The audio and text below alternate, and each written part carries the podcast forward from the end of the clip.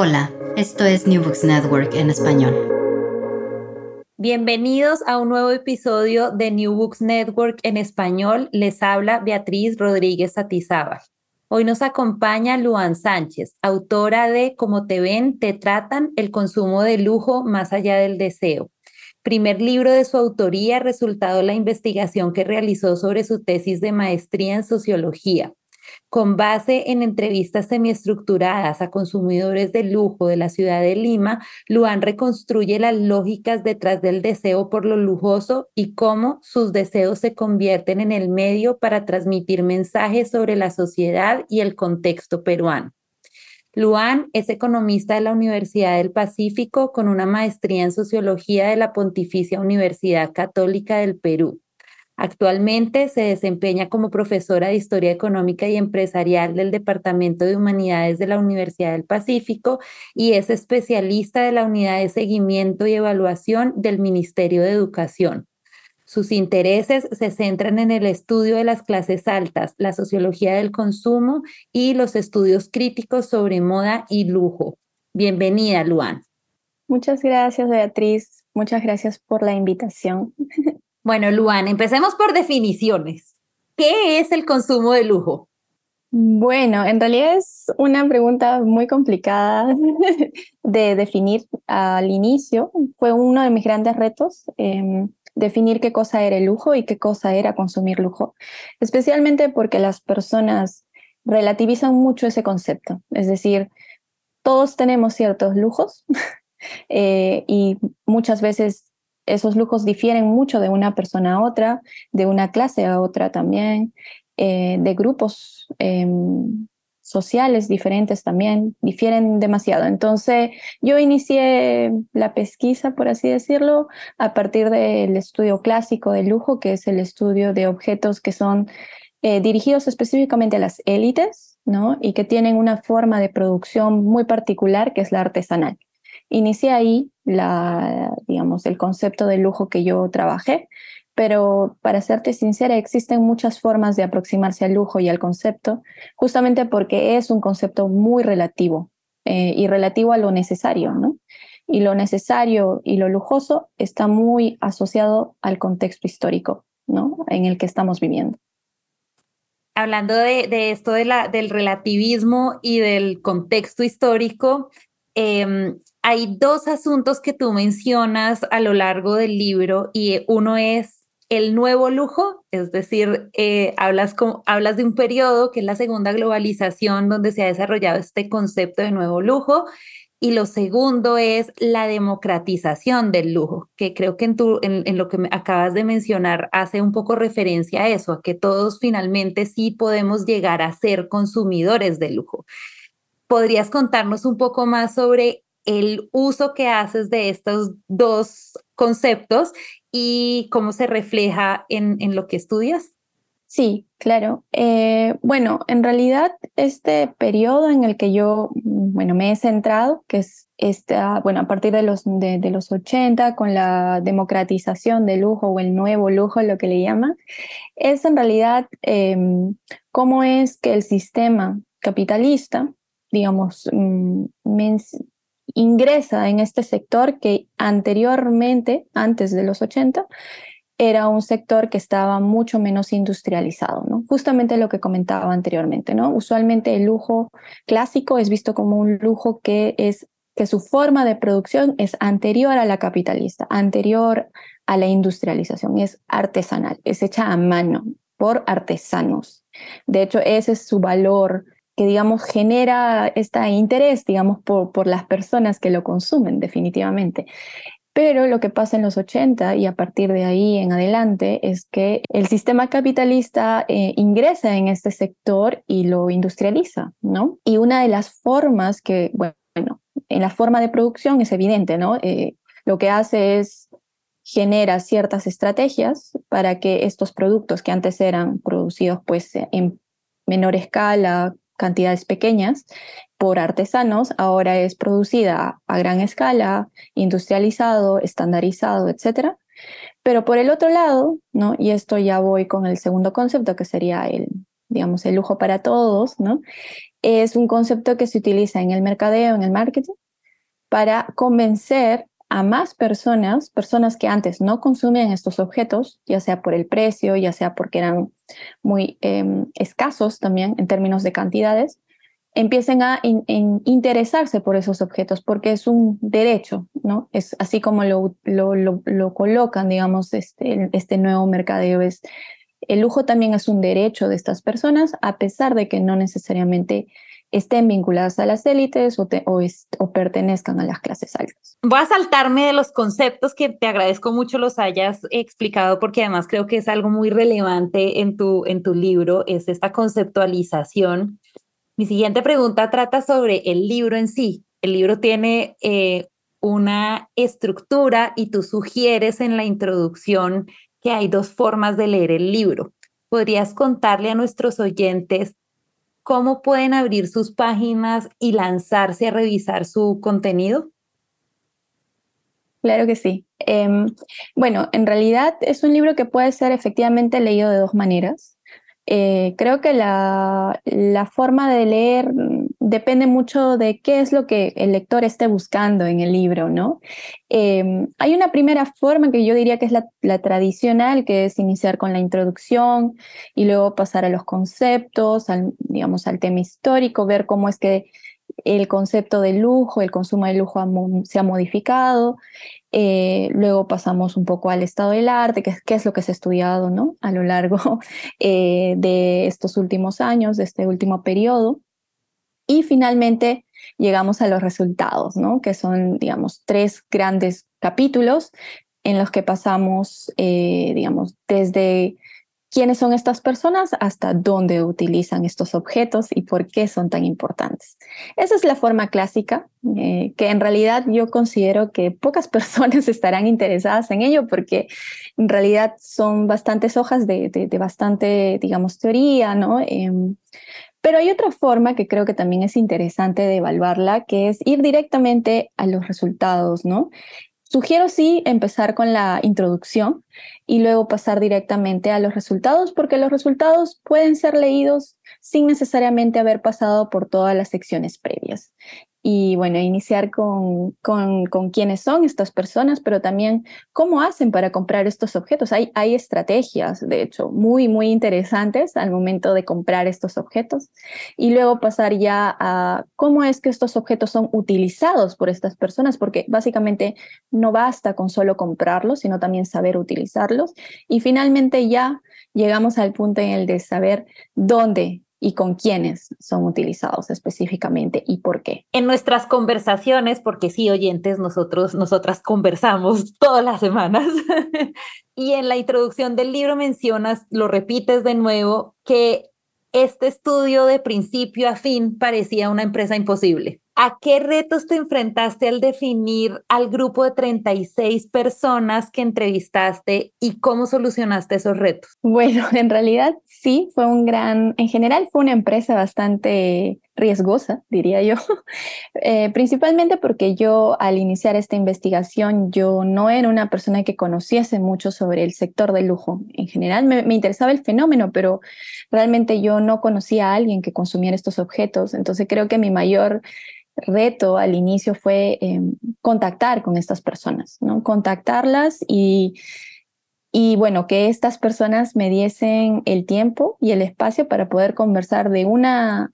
de, de un fenómeno, de una actividad que muchas veces, al menos en el Perú, em, es considerada una actividad superflua, superficial, que no tiene mayor sentido y que muchas veces estas personas, y eso ya me lo dijeron en, la entrevista, eran criticadas, ¿no? Criticadas por, por consumir lo que consumían o por utilizar lo que utilizaban. Entonces sí había una resistencia que yo tuve que, que sortear de algún modo. Em, pero definitivamente la estrategia que yo utilicé fue, bueno, fueron dos en realidad. Uno es que utilicé los medios más de medios digitales, Instagram em, en ese tiempo, para ah, elegir a, digamos, a personas que, que claramente no tenían ningún problema en decir que consumían estos objetos, ¿no? Entonces empecé con las fashion bloggers, con las influencers en Lima, que consumían abiertamente y lo decían en sus redes, Intenté contactarme con ellas y bueno, tuve éxito con algunas, no con todas. Y finalmente de ahí procedí a utilizar a ellas como puertas, ¿no? Em, hacia otras personas que ellas podían conocer y que me podían recomendar. Pero sí fue un viaje bastante largo, digámoslo así, porque sí fue difícil, digamos, contactar con estas personas, especialmente porque no, no una persona que trabaja este tema no va y dice, ok, tú consumes lujo, no. ¿O tú consumes lujo? sí, no. Es, es un poco más complicado, especialmente como dije, por, por el tema tabú, ¿no? De que no hay muchas personas que digan directamente, ok, yo sí consumo estos objetos, que ya de por sí son considerados superficiales, pero también son bastante costosos. Mencionas ahora que tú no eras una consumidora, no sé si hoy lo eres de pronto, una consumidora de estos eh, bienes de lujo que, por los que querías preguntar y a este consumidor al que te querías acercar y cómo eran las entrevistas, es decir, si, si como dices no se le puede preguntar a la persona directamente, usted consume lujo y qué marcas consume y por qué las consume, qué preguntas usabas de apertura que no fueran tan directas para, para llegarle al consumidor y lograr tener esta confianza que, que le permitiera soltarse y darte eh, las excelentes respuestas y citas textuales que extrajiste para el libro? Bueno, en realidad yo fui con una actitud de aprendizaje, ¿no? Creo que eso ayudó muchísimo. Eh, ayudó muchísimo que yo quisiera entender y, querer saber cómo era su estilo de vida más que lo que consumían. Por eso el primer capítulo de los resultados habla directamente de los estilos de vida de estas personas, porque muy, muy pronto en las primeras entrevistas entendí que el consumo de lujo que estas personas tenían, ¿no? realizaban, era solo una parte de su vida. Era una parte importante, sí, posiblemente. Era una parte que a mí me interesaba como, digamos, como investigadora, pero no era la única para estas personas, posiblemente ni siquiera la más importante, ¿no? Para ellos. Pero yo empecé por ahí, ¿no? En tratar de entender su estilo de vida y luego creo que con ese interés genuino de querer comprenderlas y no criticarlas, creo que me ayudó bastante al, para poder ingresar ya a temas quizá un poco más espinosos, ¿no? Como los precios, ¿no? O sea, cuánto cuesta algo, por decir, es algo que no necesariamente todas las personas están dispuestas a decir, pero es algo que, de lo que sí pudieron compartir en algunos casos y yo creo que fue por eso, ¿no? Porque ellos, de alguna manera, yo pude transmitir que mi intención no era criticarlos, sino verídicamente querer entender el fenómeno que estaba tratando de estudiar. ¿De dónde te inspiras para el título del libro? Eh, bueno, el título del libro es el principal hallazgo de la investigación, en realidad, ¿no? Muchas de las conversaciones que tuve con estas personas, que fueron de diversos tipos, diferentes, diferentes orígenes también, em, y experiencias y edades, etcétera, em, en realidad ellos me enseñaron, ¿no? Que una de las razones principales por las que ellos habían aprendido a vestirse de cierta manera, más allá de si fuesen objetos lujosos o no lujosos, dependía mucho de, la imagen que querían proyectar hacia los demás, especialmente las personas que no los conocían. Y ellos decían muy enfáticamente, ¿no? Que era una máxima, ¿no? Como te ven, te tratan, era una máxima en casa, ¿no? Que era algo que sus padres, sus abuelos les habían enseñado desde muy pequeños para poder lidiar con el mundo que les esperaba, ¿no? Que les esperaba en un futuro tener que entrar, ingresar y, y, era un mecanismo también para asegurarse que fuesen tratados de la forma que ellos querían, ¿no? Sus padres querían que sean tratados sus hijos, ¿no? Entonces yo, yo coloqué ese título fue por eso. Bueno, ahora entremos un poco más en los detalles de, en los detalles em, de, la, de, las, de, la, de tu análisis. En el capítulo Un estilo de vida que privilegia las formas, haces, encuentras unas características de este consumo. ¿Podrías hablarnos sobre, sobre ellas? Sí, claro que sí. Em, bueno, yo identifiqué que estas personas, a pesar de venir, como decía, de diferentes orígenes eh, y eran de diferentes edades también y de géneros, eh, todas compartían tres características fundamentales, ¿no? Em, que yo las, eh, bueno, las he trabajado en ese capítulo, que la primera era su gran interés por lo extranjero. Muchas personas que habían vivido en el extranjero, querían vivir en el extranjero en el corto o mediano plazo, em, o viajaban mucho al extranjero, ¿no? Eh, viajaban de manera reiterada durante varias veces al año. Y claro, el extranjero también era algo restringido dentro, de, dentro de, del discurso también, porque muchas de ellas preferían espacios del norte global, lo voy a llamar así, ¿no? Este, Europa era un lugar privilegiado en sus mentes, al igual que Estados Unidos, pero definitivamente lo que más me sorprendió de ese aspecto es que muchos conocían Europa y Estados Unidos más de lo que podían conocer el Perú, ¿no? no muchos de ellos dijeron no, no hicieron énfasis en, en, digamos, en viajes al interior del país, ¿no? Ese creo que fue una de las grandes características. La segunda fue su gran interés por, por lo estético y por el arte. Muchos de ellos consumían arte de manera activa o producían arte, es decir, eran fotógrafos, pintaban, bailaban, hacían teatro eh, y tenían un interés genuino por desarrollar, digamos, esta estética, digamos, alrededor de su vida. O sea, todo estaba pensado para tener, digamos, un disfrute de, dentro del estético, dentro de sus propias vidas. Y el tercera característica es que les gustaba mucho el deporte y la actividad física. Es decir, cuidaban sus cuerpos, ya sea porque los hombres querían ser productivos durante muchas horas de trabajo en su oficina o porque las mujeres querían digamos, tener esta sensación de que tanto externamente como internamente estaban buscando un, un ideal, digamos, específico de belleza, pero también de salud, ¿no? Em, y, esos fueron los tres, no importó si eran jóvenes o mayores o si venían de cualquier lado, los tres enfatizaban estos tres aspectos. Además de lo que has mencionado, ¿en qué se refleja eso en, los, en los bienes? O sea, ¿cómo identificas tú esos tres características del estilo de vida en los objetos? Que adquieren, objetos ya sea ropa o, u otros, diseño de la casa, ¿cómo lo, cómo lo encuentras tú? En realidad, el aspecto más interesante es que todos estos aspectos se ven vistos de manera concreta cuando eligen los, los objetos que ellos usan, ¿no? Em, o sea, consideran que estos objetos, es decir, la ropa y los accesorios en particular, son objetos que embellecen su vida. Muchos de ellos los consideran arte utilitario y que adornan su cuerpo y que muestran de algún modo el valor que ellos tienen hacia los demás. Es un valor que va más allá de simplemente el objeto, sino lo que la marca significa también, ¿no? Em, el hecho que sea una marca reconocida, que sea una marca que no necesariamente va a pasar de moda, eh, genera esta sensación de valor a los que ellos también consideran que su vida es valiosa. Entonces yo tengo este particular interés por esto que también es valioso.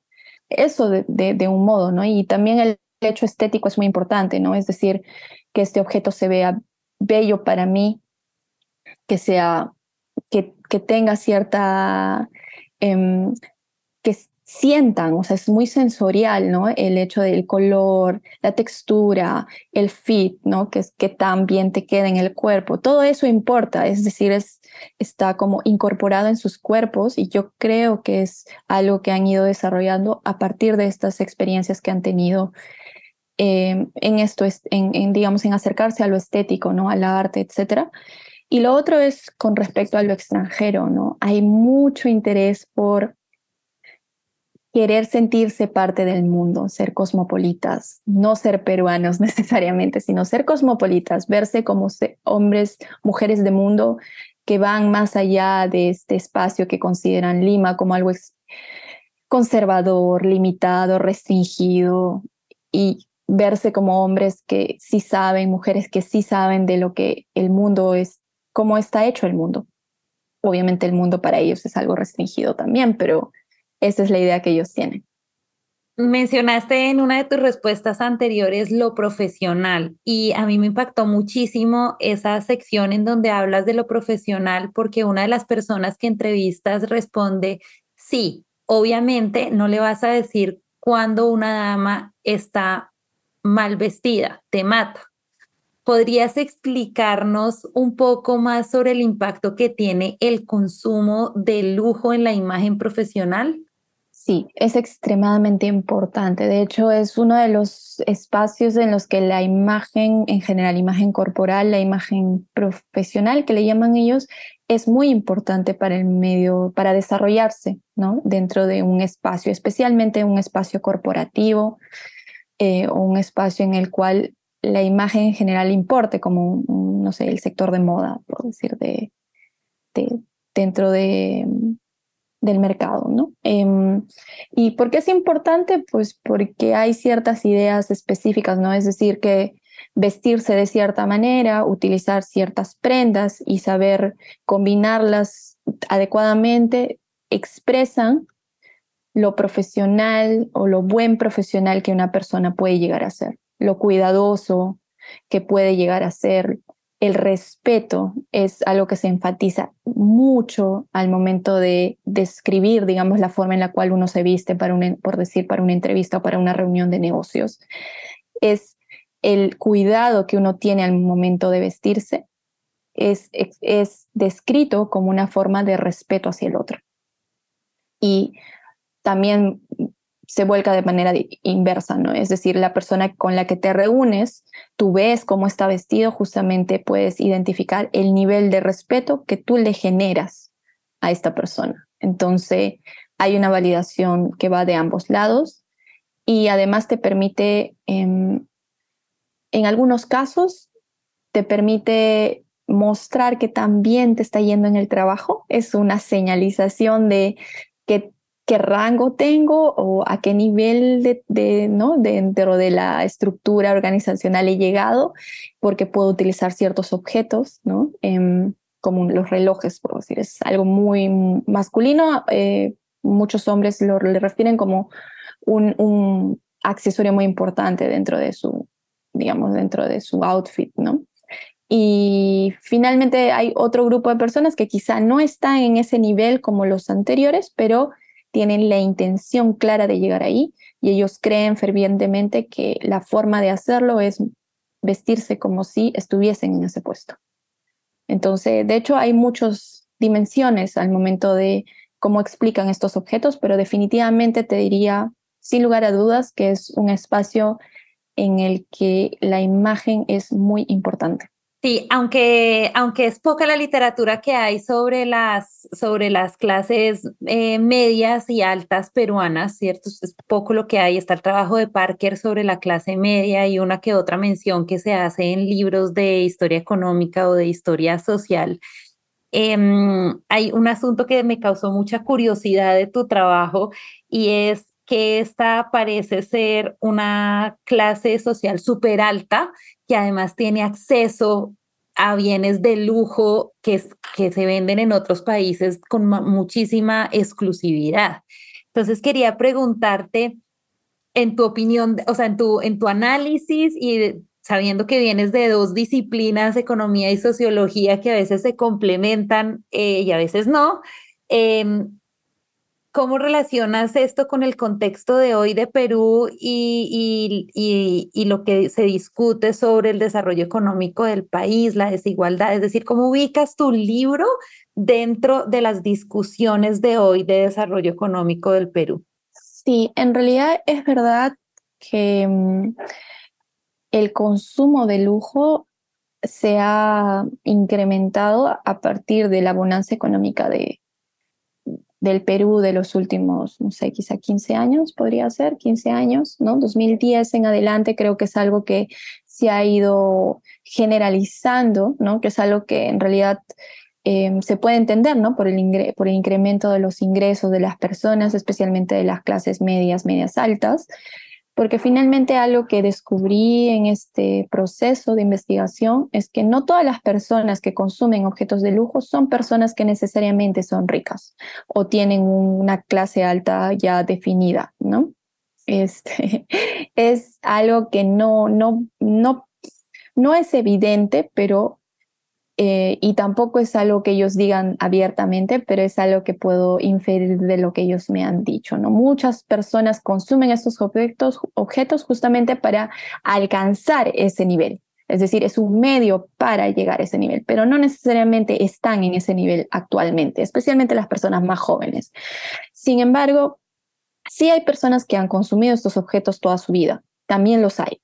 Por eso digo que no es tan homogénea esa, esa muestra a pesar de que es relativamente pequeña, no es homogénea, hay mucha diversidad dentro de ella y los intereses por las que ellos consumen estos objetos muchas veces son diferentes también, ¿no?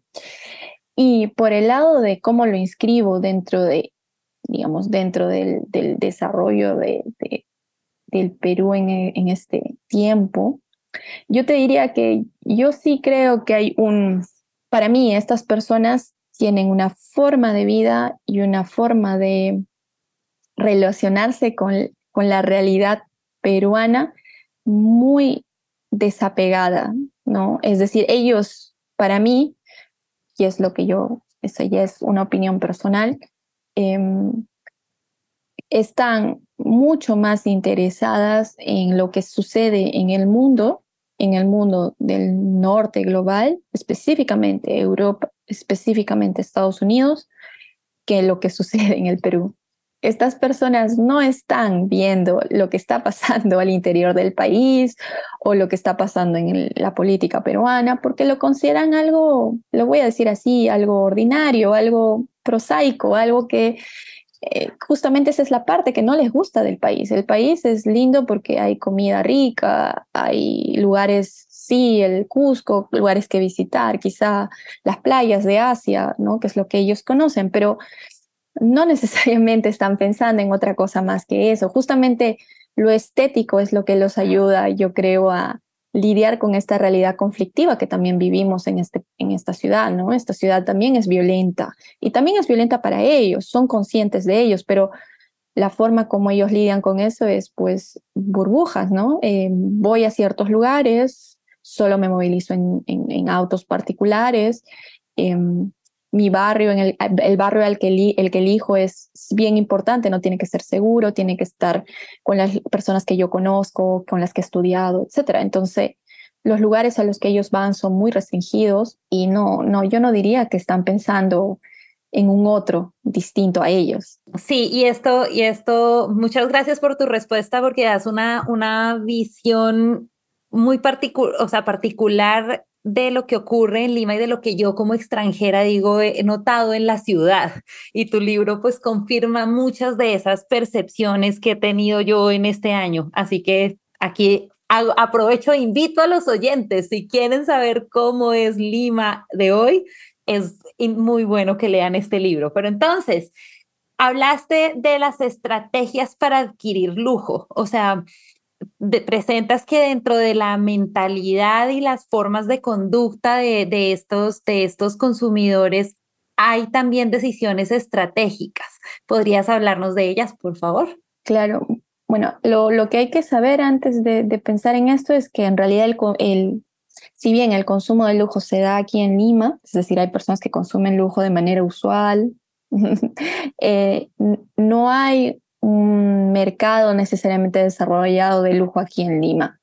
Es decir, sí, las, sí hay marcas, hay marcas que, se, están presentes, etcétera, pero no necesariamente hay una diversidad o una gran variedad de estas marcas. Hay marcas que no llegan aquí. Entonces, hay ciertas estrategias que estas personas han ideado para obtener estos objetos de la mejor, mm, de la manera más barata de algún modo, ¿no? Hay, hay cierta maximización ahí, limitada, pero sí la hay.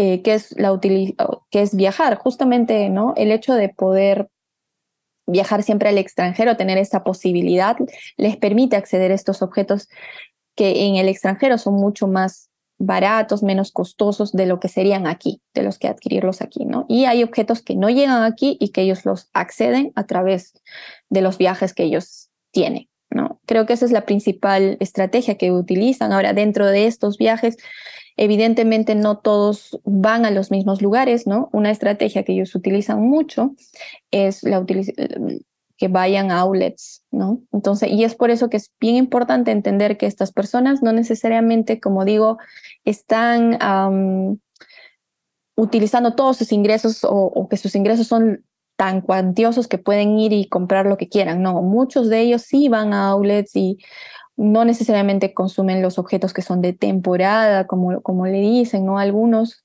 sino que compran en outlets y bueno, es, es, mucho más barato que aquí y, es, y ellos son conscientes de ello y aprovechan eso. Y la otra forma es siempre tener esta idea de esto no es un gasto, es una inversión. ¿no? Y eso está muy claro, en, en, no, no solo en las personas que tienen pocos, digamos, recursos o los recursos son más limitados, sino está inscrito en todas las personas que consumen estos objetos, es que hay una racionalidad clara de que hay objetos que sí pueden ser muy costosos, pero pueden invertirse en ellos siempre y cuando puedan utilizarse de una manera extendida, es decir, por mucho tiempo y que esos objetos no van a perder su valor. Entonces, casi pensar en un bien duradero, ¿no? Un bien que se va a mantener en el tiempo, que su valor no va a caer y que, y que van a poder utilizarlo porque son clásicos, ¿no? Lo que le llaman clásicos, que no pasan de moda. Entonces, es la forma en la que ellos han, digamos, eligen, ¿no? Porque hay una gran diversidad de objetos, como sabemos, dentro del mercado y que muchos de ellos, pues, están, pasan de temporada y ya no son utilizados. Entonces, la inversión es muy importante para ellos. Es decir, ellos no están pensando en ningún sentido que este es un gasto superfluo ni nada, es una inversión. Creo que diría esos, pero hay muchos más. Sí, y ahí, ahí quisiera traerte al tema de esas decisiones o esas lógicas de, de consumo que están relacionadas con me gusta porque lo vi en mi abuelo y lo tengo incorporado y sé que mi abuelo utilizaba este tipo de reloj y utilizaba el pañuelo en la solapa y entonces para mí eso es una imagen que quiero además de rememorar, es una imagen que asocio con una persona elegante, exitosa y profesional. Y los gustos que son ya porque yo estoy recibiendo información y, y entonces tomo decisiones. Y, y tú en tu libro eh, tienes, en, no recuerdo cuántas páginas, pero son un poco más de 20, si hice bien la cuenta, sobre precisamente eso, que, es, que hay dos tipos de lógica y, y, que están relacionadas con esas decisiones de gusto. Podrías, o sea, cuéntanos un poquito sobre eso. Sin ir a dejar que los lectores no vayan a leer el libro, ¿no? Pícanos con esa información.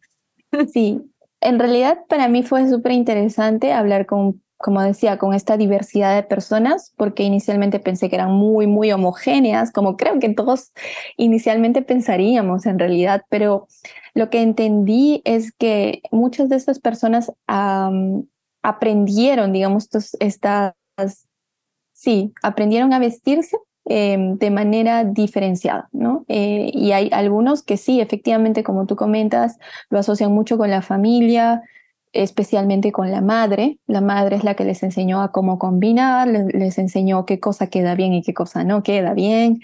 Algunos hablan de los padres, figuras de, de autoridad, figuras a los que ellos querían o ellas querían parecerse, ¿no? imitar, admiraban hay una suerte de admiración muy fuerte al momento de hablar de sus padres, de estas personas, y de cómo ellos vestían, de cómo ellos, a pesar, porque ellos están muy conscientes de la situación previa de sus padres respecto a la propia, es decir, sí piensan que sus padres tuvieron un contexto mucho más complicado política y socialmente hablando, mientras que ellos sí sienten que su posición es mucho más de bonanza, en, al menos en el momento en el que yo realicé la entrevista. Y sí admiran mucho la idea del cuidado, del cuidado de que tuvieron al momento de presentarse. Y es ahí donde aprendieron. Y se refuerza en el colegio, luego se refuerza en la escuela, luego, perdón, en, en la universidad, luego se refuerza en el trabajo y así sucesivamente. Pero en el, el, el digamos, el corazón es la familia, ¿no? Em, y por el otro lado están las personas que aprendieron tardíamente, aprendieron cuando ya eran grandes, ¿no? Porque el aprendizaje familiar es desde muy pequeños, ¿no? Es la socialización primaria. es decir, desde niños, ¿no? Mientras que los, gran, los que aprendieron grandes aprendieron con mecanismos que son más del mercado, por así decirlo, revistas, internet, cosas que todos podemos acceder de algún modo. Entonces, el aprendizaje fue más tardío, pero también más imperfecto. Es decir, ellos no necesariamente definen de manera tan concreta como lo hacen los primeros respecto al buen vestir, ¿no? Hay, hay, podríamos decir que el aprendizaje se dio, pero se dio de manera más imperfecta y además con un sesgo ya incorporado a partir del marketing, que es algo que a mí me pareció interesantísimo, ¿no? Es decir, palabras que el, que el, digamos que el marketing en el, ¿no? en el mercado de lujo se utiliza son reproducidas por estos consumidores. Y ahí te das cuenta que en realidad es ahí donde lo han aprendido. Ahora, obviamente, no necesariamente al nivel del marketing exactamente, pero sí hay una tendencia clara, ¿no? Y, y yo diría que esas son las dos principales, pero tampoco es como digo que se sustituyen del todo, ¿no? Es decir, los que han aprendido muy pequeñitos usualmente se refuerza a lo largo de la vida y los que, los que aprendieron tardíamente llegan de algún modo en el trabajo especialmente a aprender ciertas cosas a partir de los consejos de los jefes, por decir, ¿no? Que usualmente son jefes que han tenido un aprendizaje mucho más, mucho más temprano. Entonces, hay como una combinación, pero definitivamente eso, por decir, es un, es un hallazgo interesantísimo en términos sociológicos, porque usualmente los sociólogos van a decir, en verdad, este aprendizaje del gusto y la incorporación dentro del cuerpo es algo muy de casa, ¿no? Es algo, una, una socialización muy primaria, muy, de muy pequeños, pero en realidad ahora vemos que el mercado también puede generar ese tipo de socializaciones tardíamente. Sí, y además que estamos enfrentándonos al mundo de, la, de las redes sociales y, la, y el acceso a información inmediata y lanzamientos inmediatos, entonces igual que me imagino toman elementos del marketing, estarán tomando elementos de estas eh, internalizando elementos de estas redes sociales. Nos está llegando el momento de cierre, pero yo voy a irme a, creo que tengo dos o tres preguntas más. La primera es, em, me voy a ir hacia las conclusiones, voy a dar un salto hacia las conclusiones, que las agrupas y las organizas en cuatro puntos y las has, nos, las has contado de una u otra forma a lo largo de la entrevista. Em, y tienes después de las conclusiones una sección que se llama Entonces, ¿para qué sirve el lujo? Entonces, Luan, ¿para qué sirve el lujo? Pues en realidad el, lujo sirve para muchas cosas. Em, yo entré en este estudio pensando que el lujo servía como una como dice el, título del libro, ¿no? O sea, pensé que estaba muy asociado con el hedonismo, con el hedonismo, con el deseo, con el querer sentirse bien, ¿no? Eh, algo más individualista. De hecho, es, es la propuesta de muchos estudios. Sin embargo, yo encontré que en Lima, en particular, el lujo no solo tiene que ver con el hedonismo, no solo tiene que ver con el deseo, eh, sino que tiene que ver especialmente con la posición que uno quiere, que ha alcanzado y que ha llegado a tener en algún punto, mostrarla al mundo, generar este valor, como decía, este valor a través de estos objetos. Los objetos, de algún modo, reafirman y transmiten la información em, de soy exitoso, de he llegado este, a este nivel en mi vida, ¿no? Y estoy orgulloso de, de portar este objeto porque lo puedo comprar, porque no tengo ningún problema con, comportarlo y lo sé usar además, ¿no? Entonces hay toda una idea, digamos, de esto es, esto representa el éxito de mí como profesional o como persona.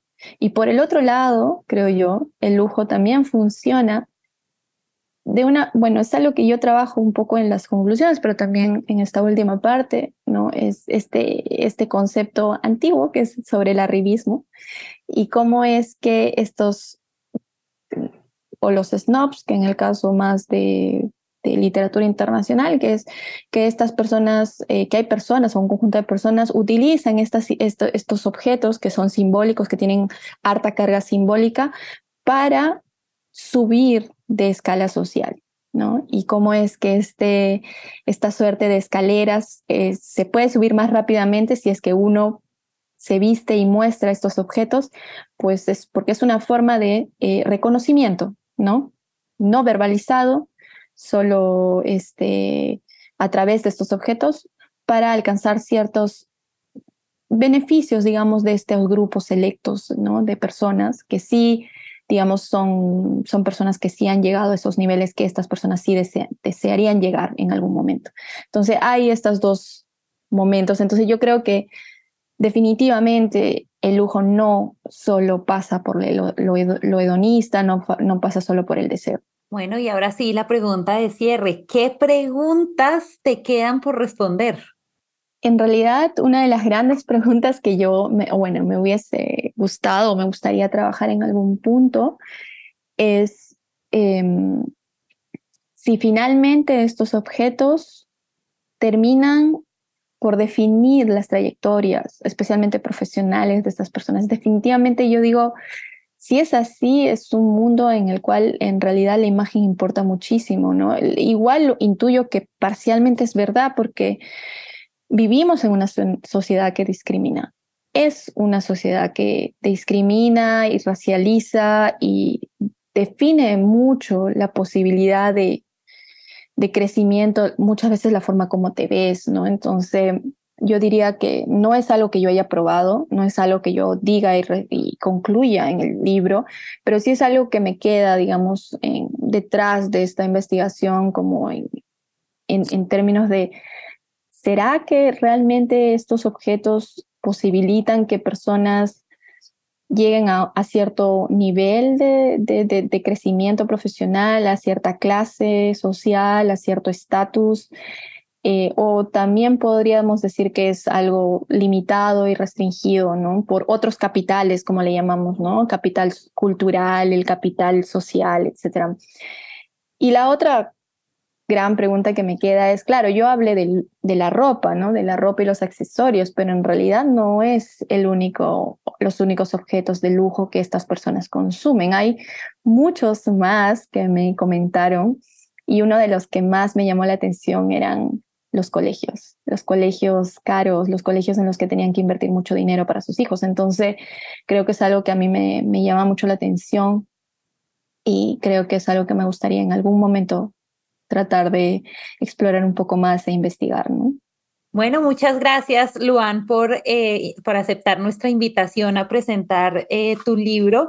A nuestros oyentes eh, les invitamos a leer Cómo te ven, te tratan, el consumo de lujo más allá del deseo de Luan Sánchez Pérez.